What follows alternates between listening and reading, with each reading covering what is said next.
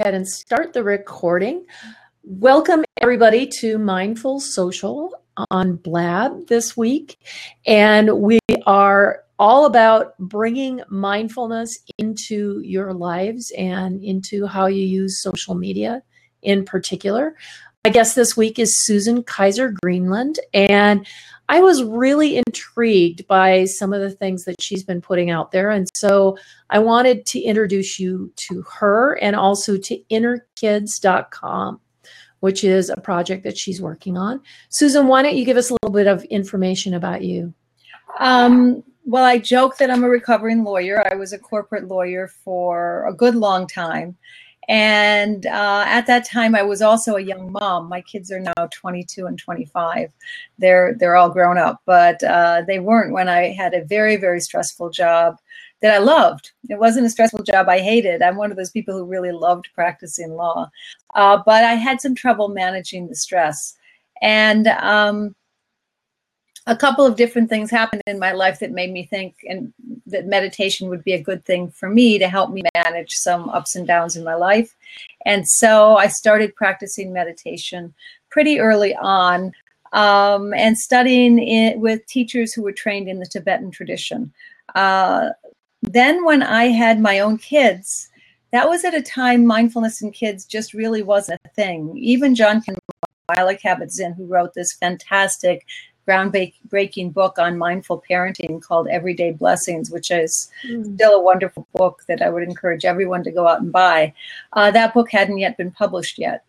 And uh, my family was not Buddhist, even though I was a study, I was studying Buddhism. So going to a Buddhist uh, retreat or a family retreat just didn't make sense for my kids and my husband.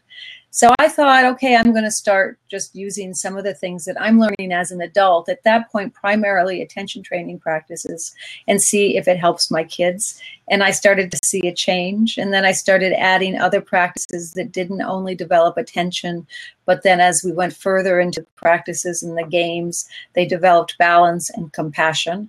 And um, one thing led to another. Some friends heard what I was doing and asked if I would volunteer in their school, which I did while maintaining my law practice. And I volunteered at the Boys and Girls Club, again, while maintaining my law practice. And uh, one thing led to another, and I ended up segueing out of the law practice, writing a couple of books. I've got a new one coming out now called Mindful Games. Okay. And um, I have one that has been out for a while called The Mindful Child. And uh, that's what I do. And Inner Kids is a program that was developed based on these mindful games. And there was a foundation uh, in the uh, early 2000s, like 2000 to 2009, 2010, that brought mindfulness into schools. And there were a number of wonderful teachers that worked with me on that. So mm-hmm. that's kind of my story. So what does mindfulness bring to children? How does it how does it help them? You know it's a it's an interesting thing because mindfulness has become very popular now. And so the word mindfulness has been conflated. It means all sorts of things to all sorts of people. So even before asking that question which is a really maybe the most important question to ask anyone that you're talking to about mindfulness. It's important to define our terms. So remember, even among classical Buddhist traditions, they're not in 100% agreement about what all of these different terms mean. And believe me, there's a lot of them. It, uh, Buddhism is jokingly called the, you know, the philosophy of, of a hundred lists. There's just list after list after list, and not every tradition is in complete agreement. And remember, I was uh, raised in this tradition uh, more from the Tibetan perspective. So, with that in mind, uh, and also adding the other layer that I'm a secular, I work with secular mindfulness with kids and families. So, my goal is really to take these classical practices and make them very accessible kids with and families without dumbing them down. So you can see I'm a lawyer because look at all those caveats I put in first. So with all of those different qualifications, uh, for me and for the way I teach, mindfulness is really about being aware of your state of mind and where your attention is at the same time. So, really stopping to notice or to become familiar with the patterns of your mind and body as far as where you direct your attention and what's your state of mind.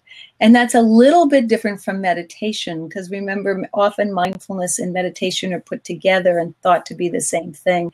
And they actually aren't, at least in the way that I have been practiced. They, there is mindfulness meditation, but the two terms aren't exactly the same.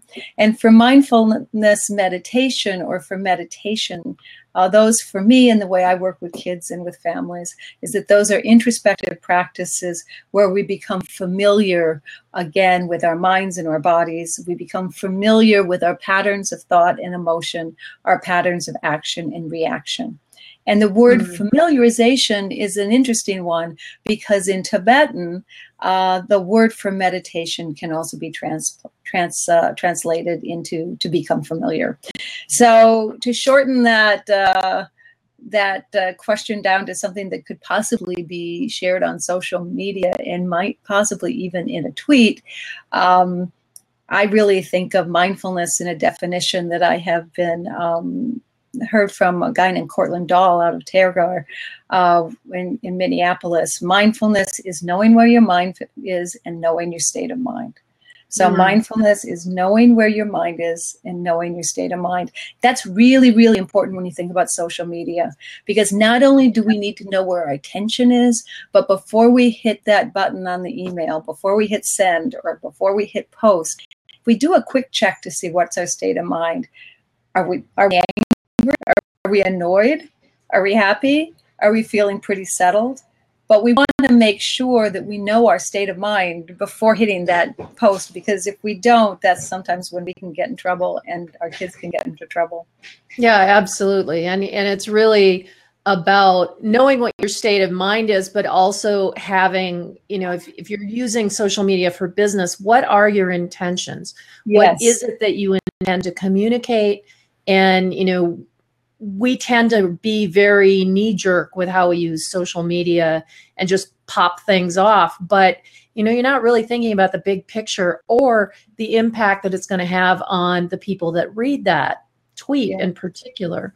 Um, yeah. I like to think that the tweets help us to focus our messaging a little bit because they have to be shorter and yeah, you know, so right. that helps. Yeah, I agree with you. I think you're right. I think 100. I, I'm sorry. I think I read that Twitter is going above 140 characters, and I'm really sorry to hear that mm-hmm. because I do believe that all of us need to do exactly what you said. We need to hone our message. What is it we're trying to say? Who is it we're trying to reach on social media?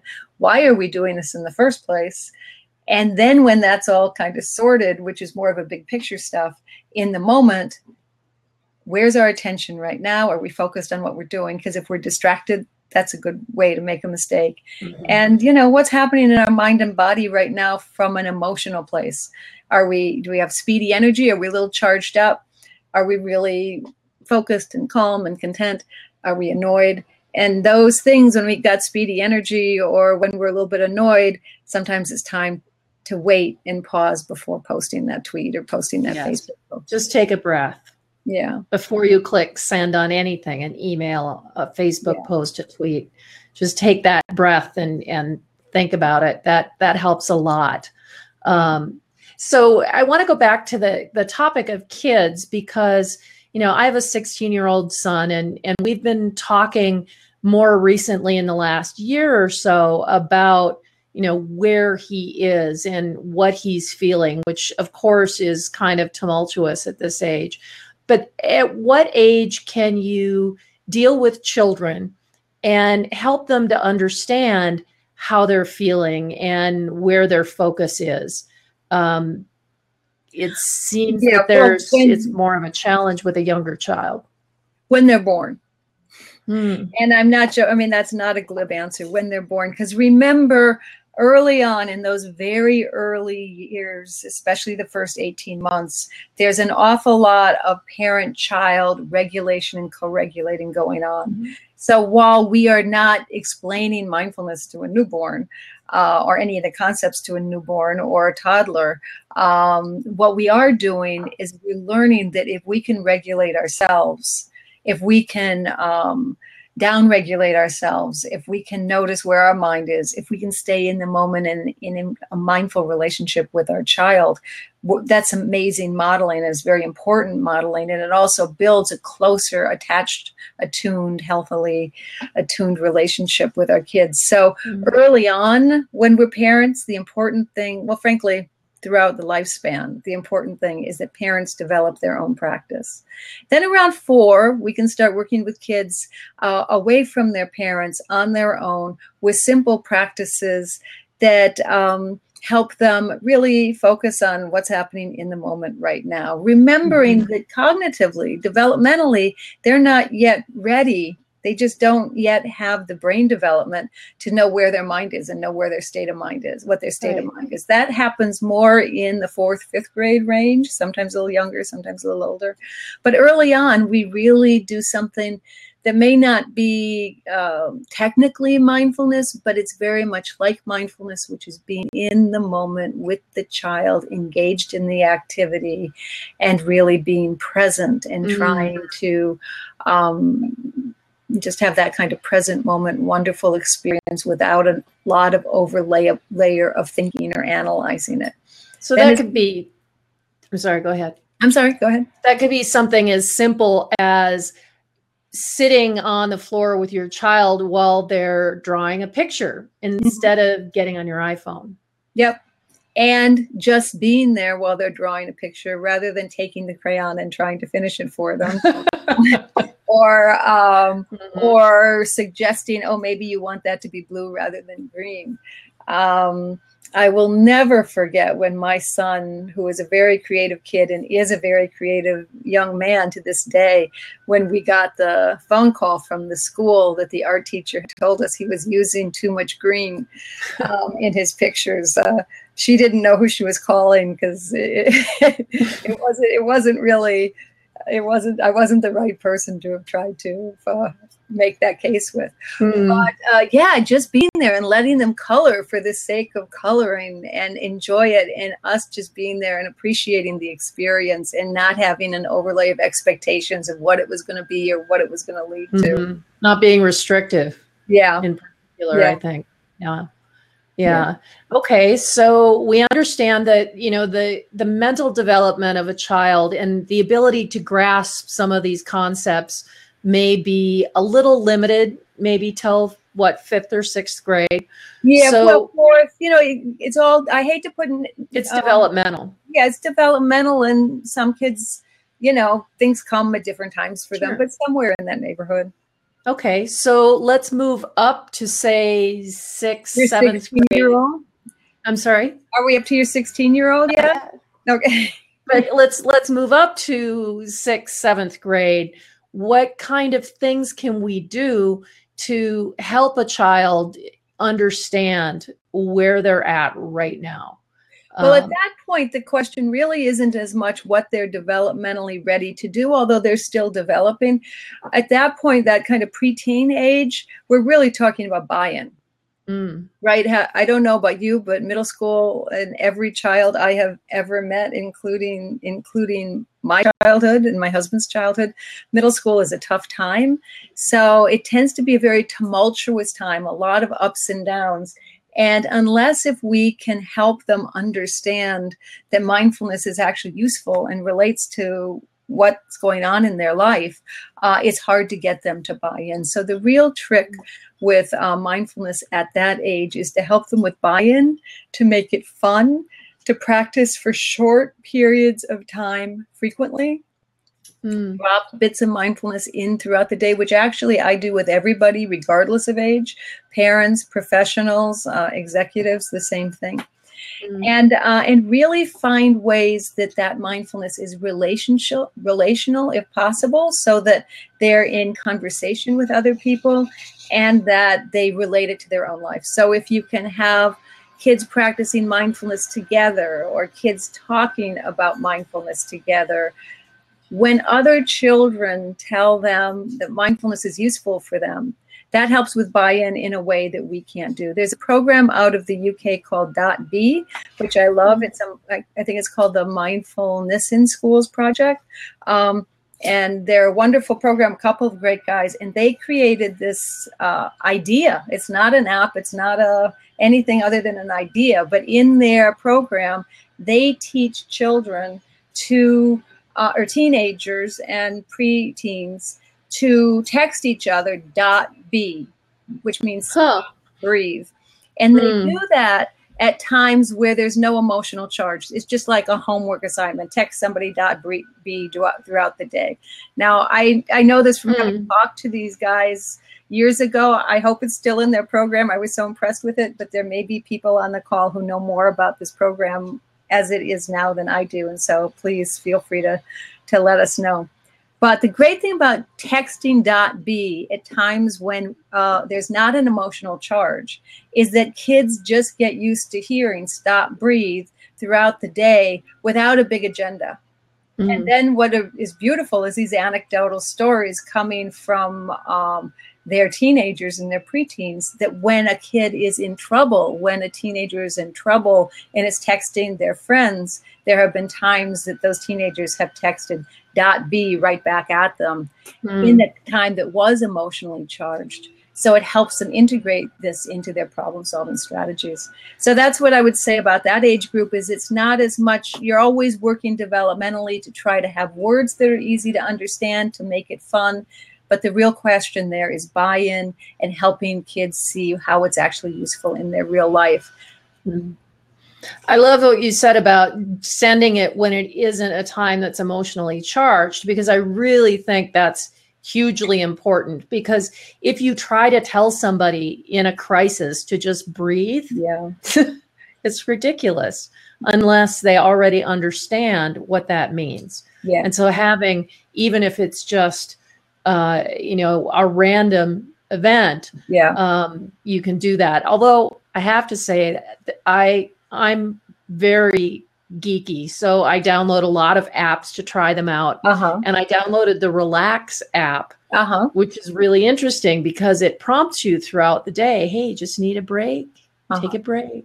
Yeah. And every time it does, I get aggravated because it comes at the wrong moment. Yes. And rather than just going, "Okay," taking that second and breathing, I'm like, "Oh, What a bad gift timing, that- bad timing, right? move on." what a gift that is because you know that's just a pattern that's running in you otherwise my husband has the same thing my husband just recently he's a very fit guy but he just recently was at a nutritionist who asked him to buy a fitbit which has that Mm. buzzing function and he's a writer so he's at his desk for many many hours and the buzzing function buzzes an hour right Every time that watch buzzes, he gets furious. He gets so mad at that watch. And I said, What a gift this is for you. Look at how mad you're getting at a watch, you know, Mm. for something that you actually programmed. I mean, it really, remember mindfulness and meditation, the, that definition of meditation as familiarization with your mind Mhm. We become familiar with these kind of patterns and if it's like getting mad at your watch because it's buzzing you to get up and take 250 steps all you can do is laugh at it and then once you're aware of that pattern you start seeing it in other places where Yes. oh wow this may be getting in my way somehow this may be Mhm. in my way so i think all those things are just such gifts Gifts. But you're right, of course, because you know when you can see that you have an emotional reaction to something, that is a gift to be able to stop and notice it and say, "Oh, okay, I'm angry," and you know, really Yeah. accept that and decide, you know, if you're going to do anything about it or you're not going to do anything about it isn't really relevant as much as it is that you notice that that thing that you're doing. Yeah, Which- that's why I so encourage people once they are interested in mindfulness and meditation to go on silent meditation retreats with a whole Mm. bunch of strangers because you find yourself you're in silence, you don't know these people, and you find yourself in the lunch line reading things into slight gla- glances or uh, body language that you know couldn't possibly be what's actually going on so you're able to see these patterns of mind that are that are functioning and are running all day long every day in Mm. more layered situations but you see the real starkness that we have certain patterns of mind that just plain run.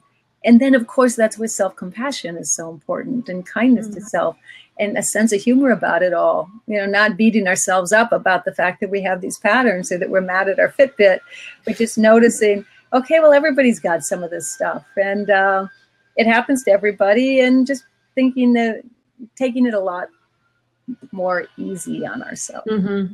Yeah, yeah, making everything so serious. And, you know, as you said, having so many layers of things going on that you can't see anything. Yeah. So, you know, in a, a silent retreat, then that does give you the opportunity to observe a lot and you realize how much you really got going on. Yeah. It's pretty amazing. Yeah. Well, how can we as parents uh, start working with children, or better yet, working with a daycare or working with a school uh-huh. to try to bring, excuse me, try to bring some element of mindfulness into the classroom? Well, the first thing, and I, I know I might be beginning to sound like a, a, broken record, but the first thing is to start your own practice, mm-hmm. develop your own practice so that you have a felt sense, so that you have experience of what this is. Um, the next thing I personally would do would be to really find, I mean, I'm saying this especially because of the content of this podcast, which is on social media, really find the legit providers of authentic mindfulness and meditation on the internet, on the on on uh, websites, Twitter, social media. Many, many, many wonderful organizations are now tweeting and uh, linking to articles. And many people are trying to take complicated ideas and put them into simple language. Because one of the problems we have now is that so much of the information out there is um, is now caught up in this kind of materialist culture we've got of making money and go go and quick fixes. And the one thing we know is that mindfulness can have very immediate, helpful wonderful impacts, but it is not a quick fix and that it is not always easy. Mm-hmm. So, if I were a parent, um, a young parent now, and what I inv- advise the parents I'm working with is to read a couple books. You don't have to read a million books, read a couple books um, that are by really credentialed people. Find one or two of them that resonates with you because if we read too much, we can get confused at the beginning. Mm-hmm. Find ways to practice consistent with those people. And there's all sorts of stuff online that most places now do offer. And build your own practice. Once you have a sense of practice, you don't need to practice three years. You don't need to practice five years before sharing this with your children. But what you do need to do is find what it is that resonates with you, and that can be different. For some people, remember there's all kinds of practices, it's not just self regulation practices. And for some people, the appreciation practices, which is a wonderful place to start for everybody, especially for children, and also, frankly, for teenagers, the appreciation practices are good places to begin if you don't have a long time of sitting on the cushion. But mm. it's important to remember with those appreciation practices, we're not pushing the, oh, everything's good or push your feelings under the carpet. We're pushing the idea that we can hold complex thoughts in our mind at once, that it is possible to have something really rotten happening in our life right now and at the same time have something good. Mm. So we don't deny the rotten things that are happening if they are happening. We don't ask kids to pretend they're not happening. We don't ask them not to deal with them. But we also widen our perspective to include that there's also positive things happening too. So I'd find what it is that resonates with you. Maybe it's simple breath awareness practices. Maybe it's sensory practices. Maybe it's movement, which is also really important for young children, mm-hmm. especially or for anybody, adult or child, who has a lot of energy. Uh, sitting still is not necessarily the best thing. Find a couple things that work for you and then share them with your child in plain, simple language, just short periods throughout the day. And that's how I'd start. And if you want to bring it into your school and you're a parent, try it home first. Um, The other thing I would say that's really interesting, the mindfulness in school movement, which I have been part of since the very beginning. Inner Kids was bringing um, mindfulness into schools in 2000, which may have been the first uh, program that was actually doing that in a systematic way. There is a huge rush to bring mindfulness into the schools. There's a huge need to bring mindfulness into the schools. But if you're new to mindfulness, I would really encourage you not to start there mindfulness in the schools is a little bit like the college or the graduate school or the doctoral program. You've got to really know your stuff if you're going to bring mindfulness into a classroom situation. But there are so many places that you can learn your learn your craft in Girl Scout troops, in Boy Scout troops, in churches, in synagogues, in community centers, in places in your chill in your backyard by having a group of friends over and their kids. So I would really encourage people to start in places like that that are smaller and build up their um, experience and then start uh, working in the schools. Unless if you're going to the school to advocate for an established program as an advocate does mm-hmm. that make sense? Yeah, it totally makes sense. I mean, we can't uh, we can't teach something we don't know. Mm-hmm. And that we we don't understand, and we certainly don't want to go off half cocked with, you know, ideas that that aren't going to be helpful. Uh-huh. I think that maybe an extension of that then is to start with mindfulness training for the instructors and for the administration of the school so that they can start to practice it themselves and then bring it into the classroom. Well, that's the, the end. It isn't going to be the yeah, parents. That is the gold standard. That's the mm-hmm. bring it, and that's where what I've been focusing on in my work with school. We had originally brought it in ourselves, and then it became very clear to change the system. You really need to change the whole system, which includes not just the um, the administration and the teachers and the educators, but also the parent body. So any wonderful, uh, fully rounded program bringing mindfulness into a school system, I think really it's helpful to include uh, some kind of a regular uh, get together, for lack of a better word, for parents who are interested mm-hmm. too. And even if you just have, I've got so many people that I work with who have four parents, seven parents coming to these regular uh, groups to sit and meditate after drop off or after school or at lunchtime.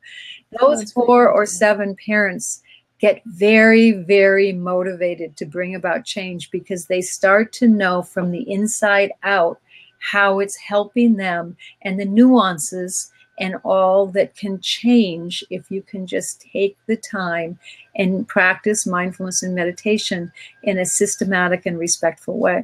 So mm. I think some parent group is also really important and really key. And I have so many parents who are really enthusiastic and new meditators who will then go out and hire a meditation facilitator to come in and run a parent group in their child's school.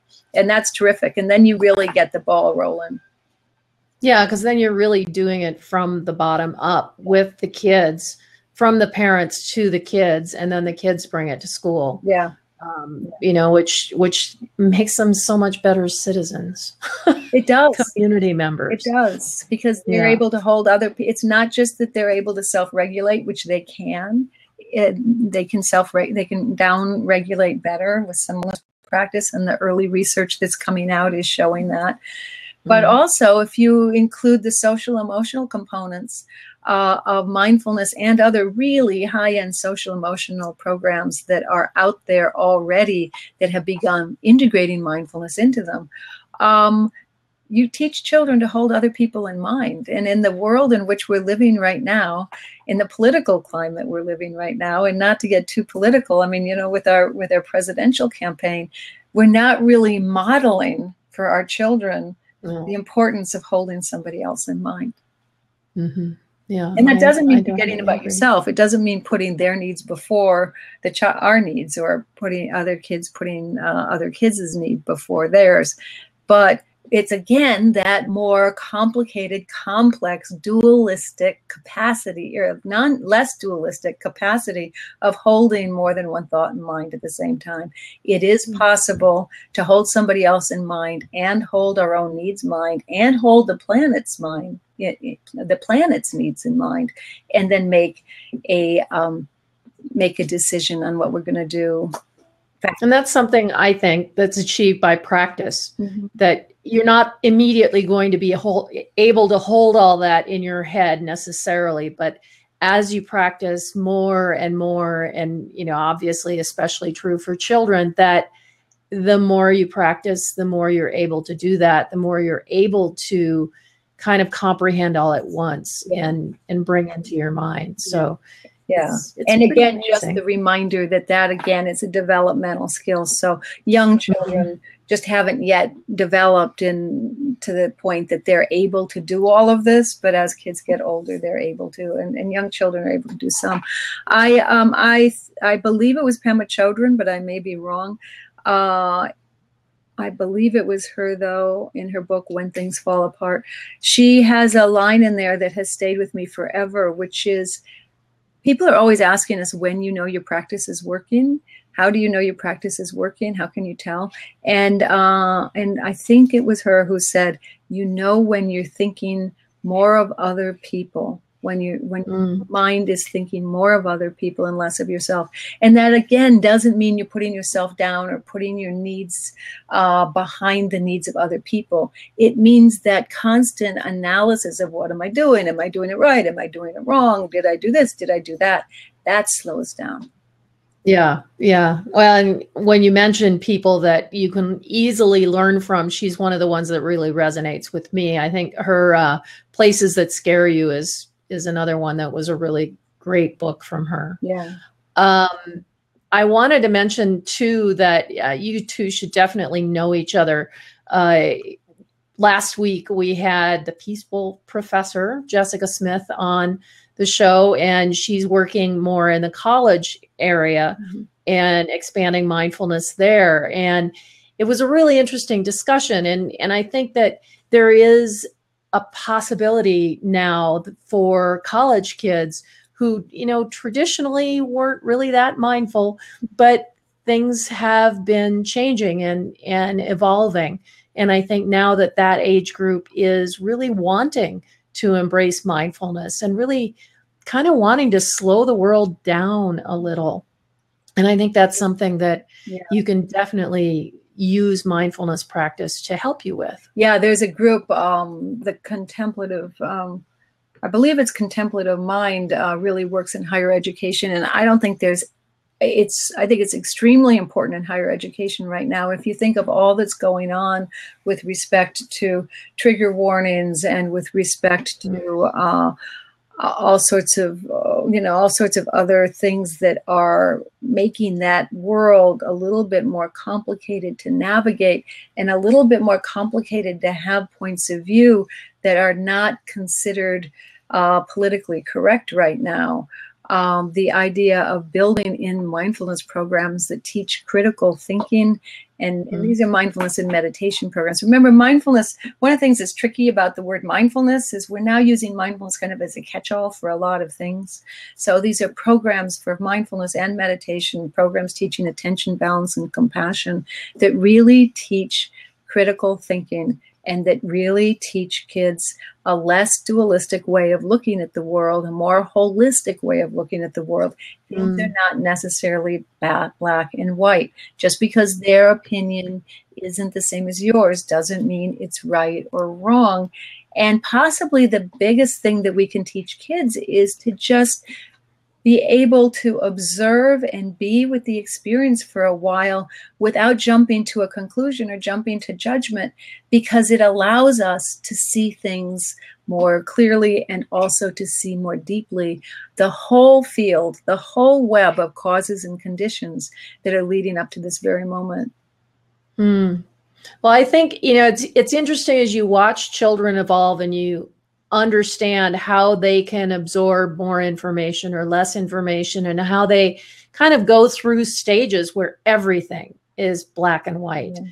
and then they start to evolve a little bit more and they start to realize that you know there are shades of gray and that there are other things going on and i've been realizing that more with my son you know as he evolves his thinking as i clearly remember the days it was black or white yeah. and there was nothing else and he's really uh, developed quite a lot since then and it's really interesting to see him open his mind to other possibilities, even ones that he doesn't necessarily agree with, but he'll still listen to them. Yeah.